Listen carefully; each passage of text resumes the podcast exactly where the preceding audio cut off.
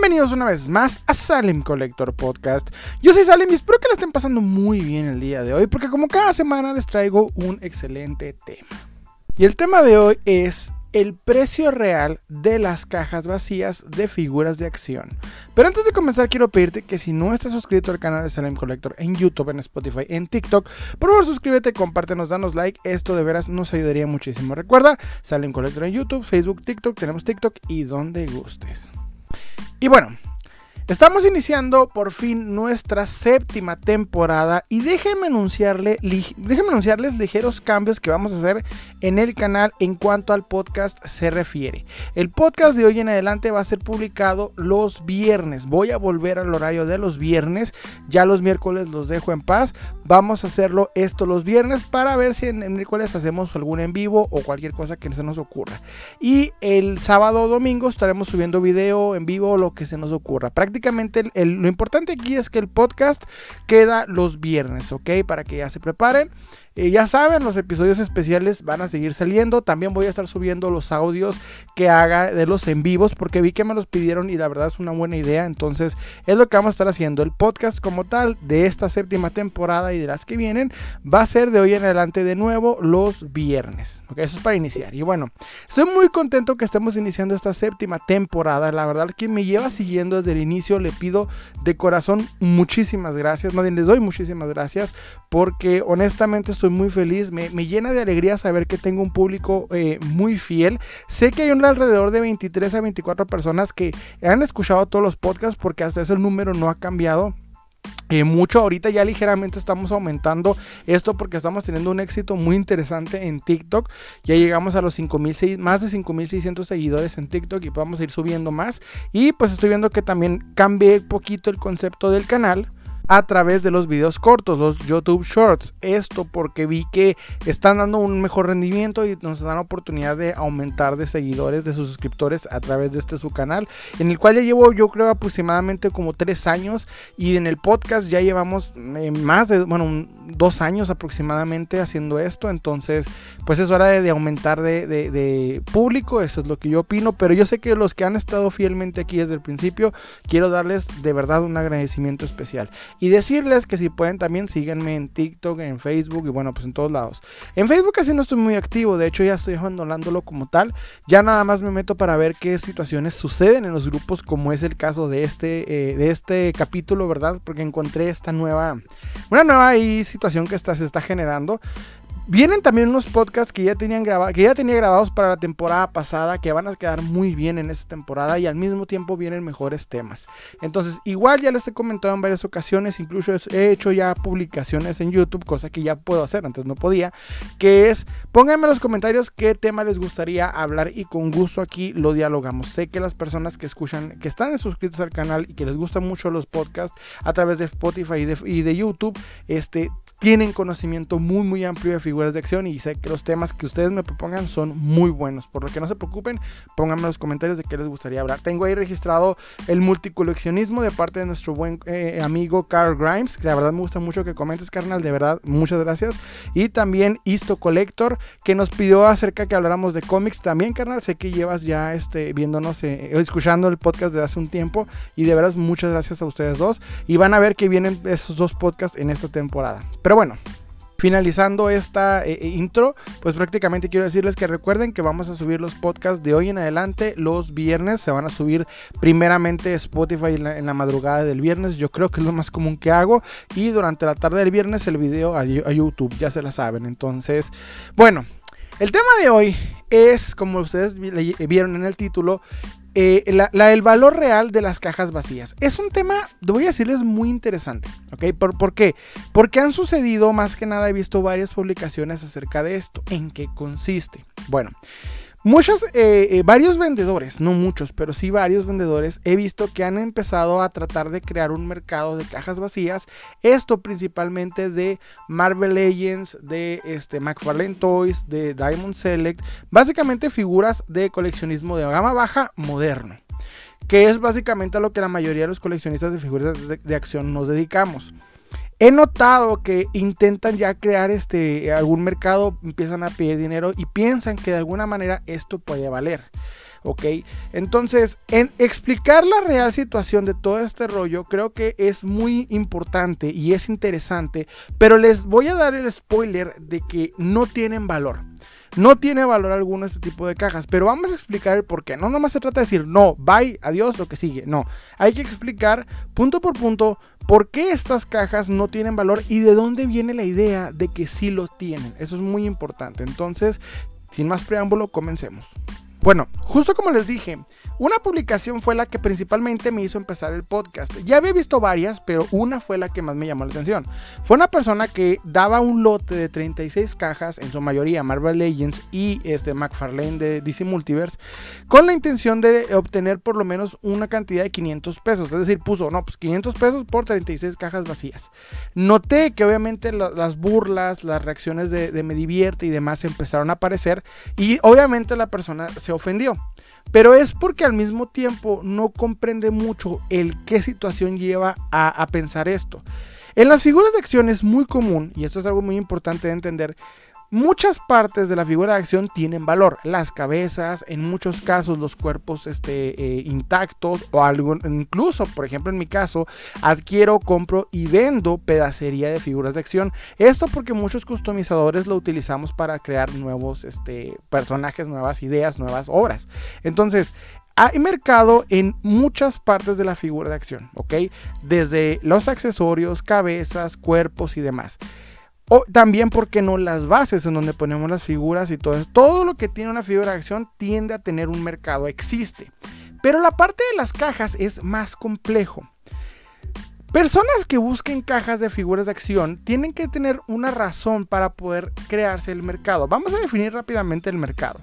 El mercado, ok, a manera simple de explicarlo, es una cantidad de personas comprando y vendiendo un producto en específico. Para que alguna de estas piezas tenga un valor y un mercado, o sea, personas expuestas a comprar y vender estos productos, tienen que tener alguna utilidad o beneficio. Se da la idea que por el hecho de hacer cajas, pues puedes reempacar figuras de acción y tratar de restaurar el valor original. Esto en el coleccionismo moderno no tiene sentido. Vamos a explicar punto por punto ahorita por qué, pero prácticamente les explico desde, desde el ya, no tiene sentido. Entonces, ¿En qué momento se tiene o nace la idea de que las cajas vacías de figuras de acción tienen algún valor o pueden llegar a tener algún mercado? Esto viene principalmente, creo yo, de las cajas vintage. Vamos a explicar un punto muy importante. En el coleccionismo de figuras de acción, si lo imaginamos como un cuadro sinóptico, este se divide en dos conceptos principales. El coleccionismo moderno, a partir del 2002, vamos a definirlo, y el coleccionismo vintage, iniciado por ahí desde los, desde los 60 hasta incluso el 84-85. ¿ok? Antes de los 90, el los 90, las figuras noventeras están empezando a entrar en esta categoría vintage, pero en su mayoría las figuras este, ochenteras son como el principal foco de este tipo de coleccionismo. Por lo que, vuelvo y repito, el coleccionismo se divide en coleccionismo moderno y vintage. En el caso de del coleccionismo vintage, todas las piezas de unas de piezas bueno, de piezas vintage según el mercado al que, al que representen por ejemplo Star Wars Master of the Universe este Mask o GI Joe todos y cada uno tienen diferentes eh, eh, mercados. Los accesorios, por ejemplo, lo he explicado en varios podcasts. En el caso de las figuras, por ejemplo, de Master of the Universe o de G.I. Joe o de Tortugas Ninja, tienen un valor bastante considerable y alto. Un ejemplo es que yo hace tiempo pagué por una pechera y por una espada de He-Man un alrededor de 600 pesos. Actualmente Ok, por las, dos, por las dos piezas. Actualmente, una sola de estas piezas llega a costar de 800 a 900 pesos. Esto es porque obtener los accesorios de piezas que existieron en los 80s tiene más eh, vamos a decir, más valor y más dificultad. Porque usualmente los niños cuando les compraban las figuras las abrían y perdían las piezas chiquitas que tenían. Y ahorita es más sencillo conseguir un eh, He-Man sin ningún accesorio que comprar un He-Man entero completo, lo que hace que aumente más su valor. Si el He-Man tiene todos sus accesorios, su valor puede pues obviamente subir considerablemente a que cuando lo compras simplemente la pura figura sola. Por esto, muchas personas que obtienen primero la figura están empezando a buscar todos los accesorios y si no es el caso igual empiezan a juntar los, accesorios por si algún día cae la figura completa, lo cual hace que aparezca el mercado que les estoy diciendo, ¿ok? Es muy común que en las figuras vintage se quiera restaurar lo más posible a como salió de fábrica, porque lo he explicado en varias ocasiones y vuelvo y repito, no hay ningún problema. Las figuras, de, entre más cercano esté a su estado de cuando salió de la fábrica, más valor tiene, ¿ok? Y en el vintage, pues mucho más. Un ejemplo y una idea, no estoy diciendo que este realmente sea el, precio real de lo, que, de lo, que voy a, lo que voy a explicar del ejemplo, es que digamos que encuentras una figura de Master of the Universe, un He-Man en caja, perfecto estado, incluso con el celofán que se empieza a, a, contraer y a doblar la caja. Notas que lo más cercano, básicamente, como salió de la fábrica, se preservó. Ahorita es un ejemplo, no estamos diciendo que tal, tal cual sea el valor, pero podría ser unos 10 mil pesos, ¿ok? Digamos que una persona encuentra a He-Man primero la figura sola, luego compra los accesorios y después encuentra a alguien que está vendiendo esta caja, le paga un alrededor, un aproximado de 800, 900 pesos, compra esa caja, reempaca el He-Man, vuelve todo a su, estado original, le pone celofán y restaura la figura a como estaba entonces. No van a valer los 10 mil pesos de la, del He-Man que preservaron todo ese tiempo, pero sí va a tener un valor cercano, va a decir un 20% menos aproximadamente, un aproximado de 8 mil pesos. No estoy diciendo que estos valores sean reales. En el caso de las cajas, sí, un aproximado de una caja vintage puede costar de 1000 hasta 1500 pesos dependiendo la caja que estamos diciendo. ¿Ok?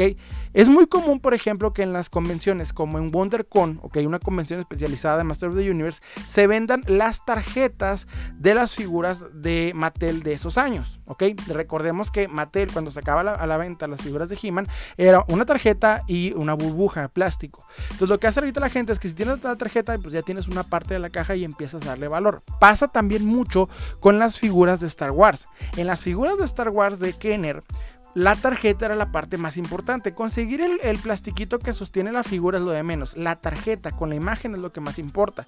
En México, por ejemplo, se están buscando mucho las tarjetas que salieron de la eh, de Lily de este, El Imperio Contraataca y, por qué no, también del Retorno del Jedi. Son raras. Y más que nada, Lily en español, pues aumenta bastante su valor. En ese aspecto sí tienen valor porque restaurar ese estado, una, figura de acción de Lily a su estado original de cuando salió de fábrica, pues es algo muy complejo y muy difícil.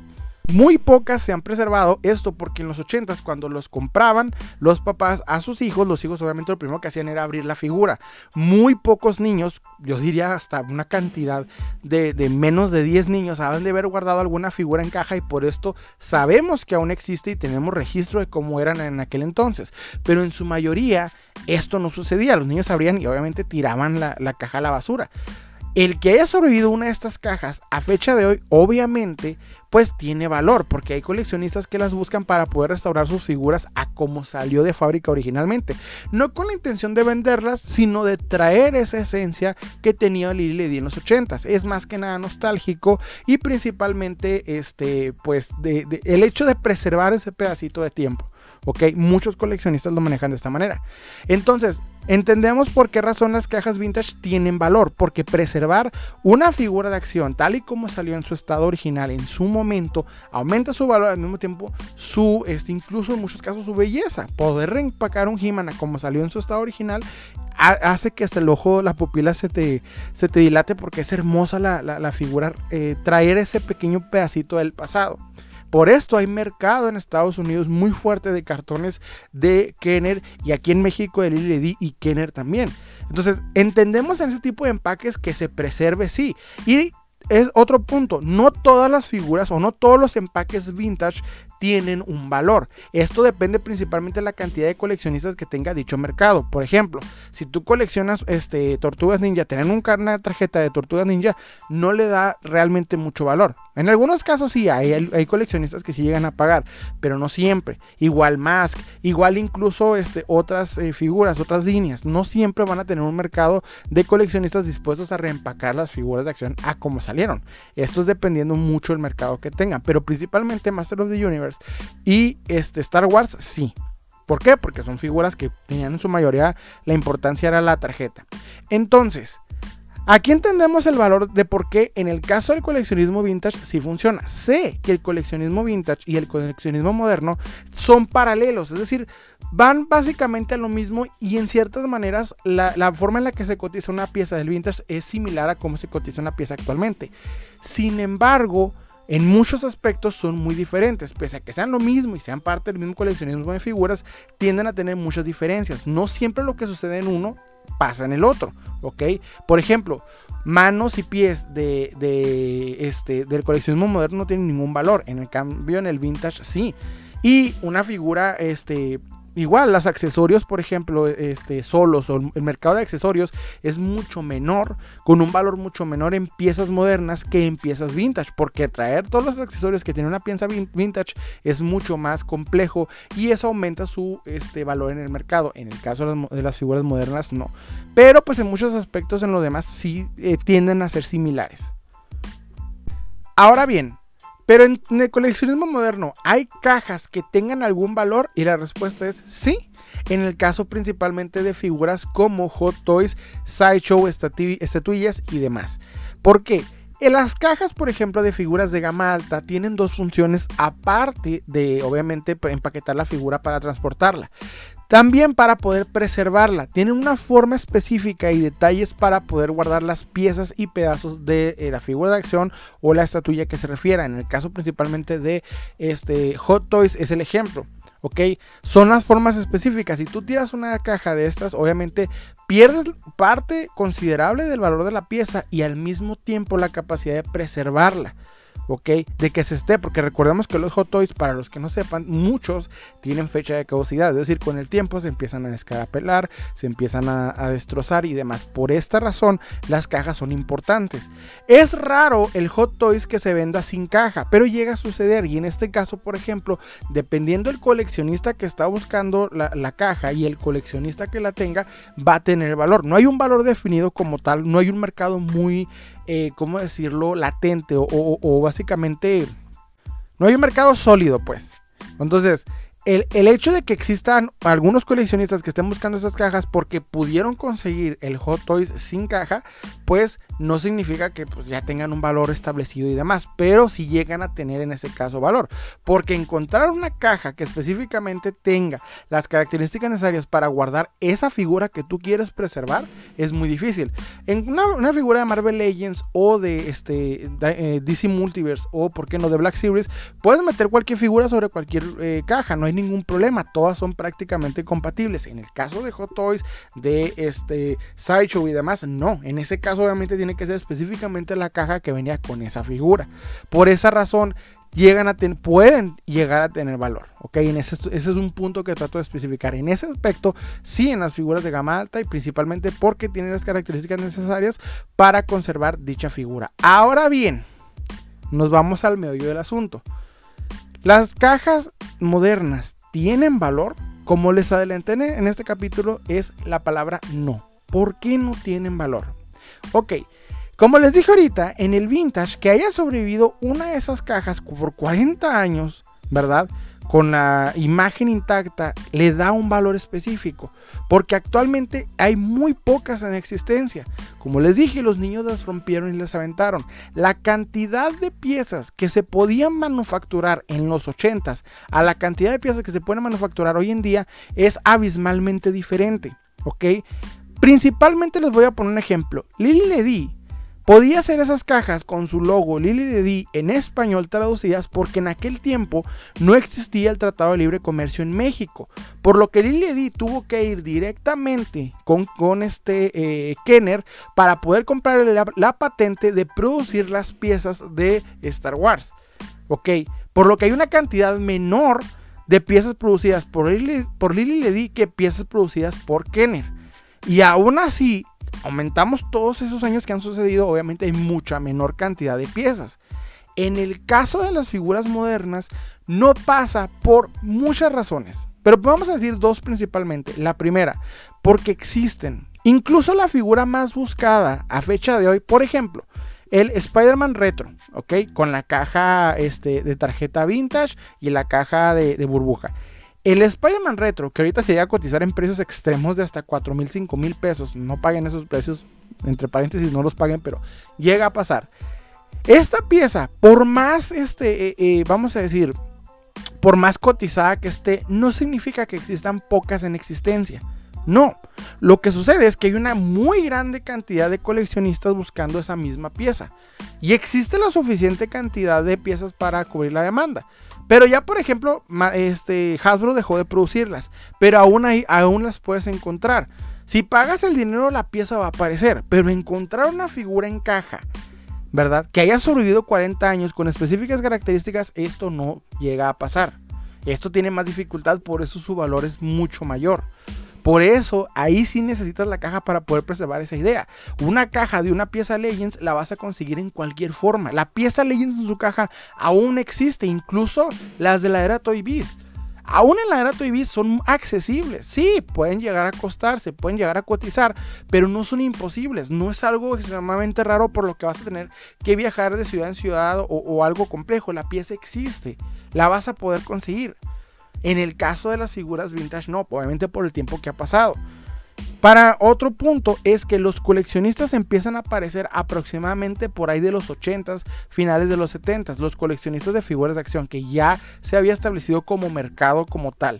Empiezan a aparecer para este punto, por lo que piezas preservadas a partir de los 90s es más común de encontrar porque hubo personas que ya las preservaban. Había más cuidado y por ende más manufactura de piezas, por eso existen. Todavía hay muchos casos y muchos coleccionistas en Estados Unidos que por medio de almacenes, ¿verdad? Que ya son abandonados y venden toda la mercancía que había, pueden encontrar piezas que no se pusieron en los estantes y aún existen en cajas tal y como se vendieron en, esos años. O sea, trato de decir es que aún en el mercado moderno las piezas están todavía en circulación, existen. Tú te metes, por ejemplo, a eBay, Mercado Libre o Facebook, no importa, cualquier lugar fuente que tú tengas de figuras de acción y existe alguien por alguien, hay una cantidad eh, drástica y fuerte de personas que tienen esa pieza en su caja. Pueden venderla cada uno en miles de pesos, pero la tienen varios.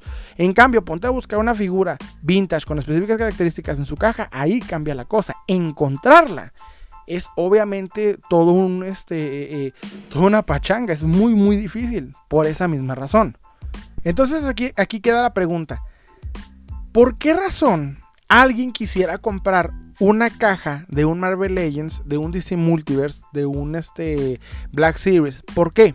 Siendo que la figura aún la puede obtener en su caja. Sí, va a costar. Yo sé que sí. Pero ¿para qué alguien quisiera la caja? O sea, ¿cuál es la intención de reempacar un Kylo Ren? De reempacar algún Spider-Man? No tiene sentido. Cuando la gente las tiene, lo primero que hace es abrirlas. Sé que hay un, coleccionismo fuerte de personas que buscan las piezas en su caja para preservarlas en su caja.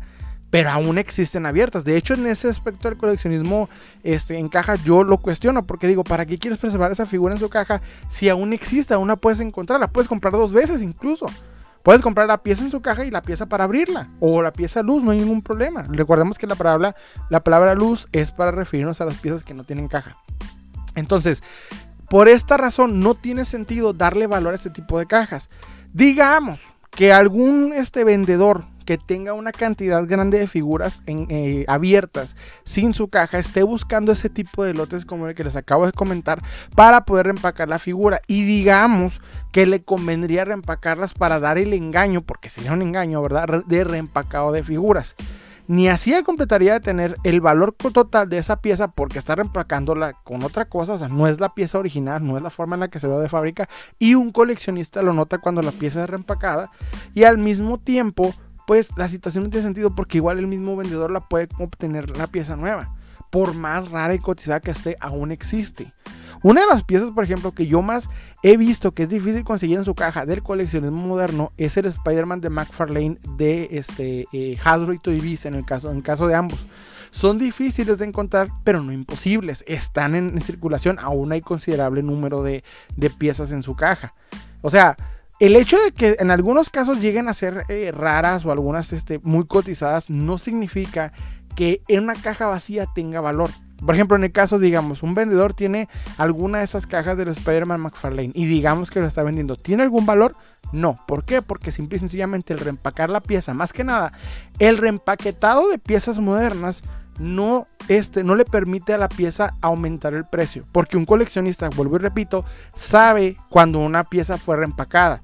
A una vez que tú rompes el tripecito que viene con las piezas, ya pierdes mínimo un 30% del valor. Y si no tienes la caja, pierdes un mínimo de 50%, de 50 del valor de la pieza. Solamente por no tener la caja. No significa que si encuentras una caja separada y la vuelves a armar vas a recuperar ese 50%. No. No, porque una vez abierta se nota perdió el valor. Esto pasa en el coleccionismo moderno porque existe una cantidad considerable de piezas en caja. Es decir, un coleccionista que busque las piezas cerradas, si ve que alguien te está vendiendo una reempaquetada o puede conseguir todavía la pieza como salió de fábrica, pues obviamente se va directamente con la pieza que está originalmente sellada. De hecho, la palabra sellada viene mucho a colación en la hora de, vender figuras de acción en caja. El hecho de que no ha sido abierta le da un valor, bueno, un valor este, más, más firme, ¿ok? Lo relaciona un poquito más el valor. El hecho de decir, esta pieza está sellada, no fue abierta, se nota. Tú llegas a, poner otro tape en otra pieza, en una pieza en donde no es, se nota. De hecho, recientemente vendí un Turboman a un conocido. Desafortunadamente el Turboman, por el calor, empezó a despegarse una parte de la caja no, sin abrir el tape principal, por una esquina se empezó a abrir. Lo que hice fue tapearlo del otro lado para evitar que esto se empezara a, hacer más drástico. Cuando vendí la pieza, el cliente me dice, oye, la reempaquetaste.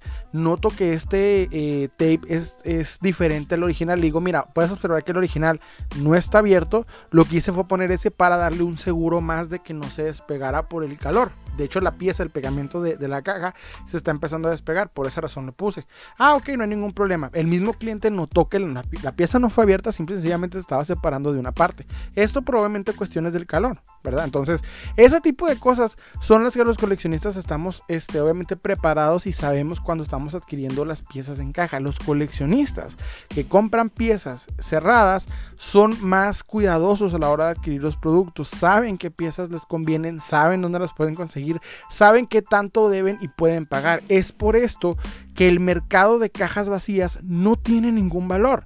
Lo único que es es la búsqueda, es el intento de ganar algo de la basura que te sobró. Si tú como coleccionista compraste todas esas figuras dejaste las cajas, las ves juntas, te llega ese sentimiento de decir, ah, mira, pues están muy bonitas como para tirarlas, pero ya me ocupan espacio, mejor voy a ver si gano algo de dinero. No tiene nada de malo querer ganar algo de dinero, repito, no tiene absolutamente nada de malo. Sin embargo, no quita que simple y sencillamente quiere, se quiere ganar dinero de basura que obviamente pues no sirve. Ya lo que tienes que hacer es tirarlas. Yo lo que hice, que me topé con esa situación ya hace un tiempo, muchas cajas que preservaba, me puse a ver que ya no tenía sentido seguirlas guardando. Esto por muchas cajas de Marvel Legends, muchas cajas, cajas de este, Star Wars, ¿verdad? De Black Series y demás. Lo que hice fue al momento de tirarlas, no sé por qué se me ocurrió recortarle las imágenes que me gustaban, ya sea por ejemplo que tuviera un Kylo Ren, que tuviera un fondo rojo, que tuviera el logo de Star Wars, el logo de Marvel Legends, se los recorté y los, guardé. Es lo que hice y tiré el resto de las cajas y, acetados que no me servían. ¿Por qué? Porque lo hice, no tengo idea. De hecho ahí los tengo guardados, a veces los uso como stickers o cualquier estupidez que se me, se me ocurre. O sea, es para lo que sirven las cajas en sí vacías del coleccionismo moderno, principalmente de gama baja, no tienen valor. ¿ok? Tal vez ustedes me pregunten, oye, y en el caso de las Figuarts, Figma, Mafex, misma situación. ¿Por qué? Porque aún la puedes obtener todavía. Además, muy raro que alguien quiera vender una caja de Mafex vacía, es como no tiene sentido. Es muy difícil que alguien venda una Mafex sin caja, llega a pasar. Yo he obtenido varias, sin embargo, este pues no quita que igual no tiene valor la caja por sí sola. Entonces, simple y sencillamente es dar a entender este punto. No tiene nada de malo querer ganar dinero a través del coleccionismo, se vale, es totalmente válido, pero creo que hay que entender muy bien sobre qué situaciones tienen un valor, por qué razón se tiene valor ese, ese, producto, o sea, no nada más porque a mí se me ocurrió y dije, ah, voy a ganar algo de dinero porque pues, se ve bonito y chance gano algo, no, hay que saber por qué en el coleccionismo, entre más conocimiento tengas, más habilidad y suerte vas a tener para obtener piezas. Entre más conocimiento tengas, mejor. Eso es algo que recomiendo mucho a los coleccionistas. Aprendan, tengan información. Nunca este, se queden con, con la duda. Y bueno. Eso fue todo por mi parte, espero que les haya gustado. Los invito a like suscribirse. Recuerden que estamos subiendo podcast los viernes, videos, reviews y lo que se nos ocurra entre el sábado y el domingo. Les habla Osada y les deseo un excelente día. Les cuento rápidamente que ayer estaba grabando este capítulo muy emocionado, muy emotivo. Y de pronto llegaron mis vecinos y empezaron a poner música de, de, banda a todo volumen en vivo. Entonces tuve que reiniciar el capítulo, pero creo que muy bien en ambas, en ambas situaciones. La única problema fue pues esa, esa banda en vivo. Muchas gracias por escuchar y bienvenidos a la séptima temporada.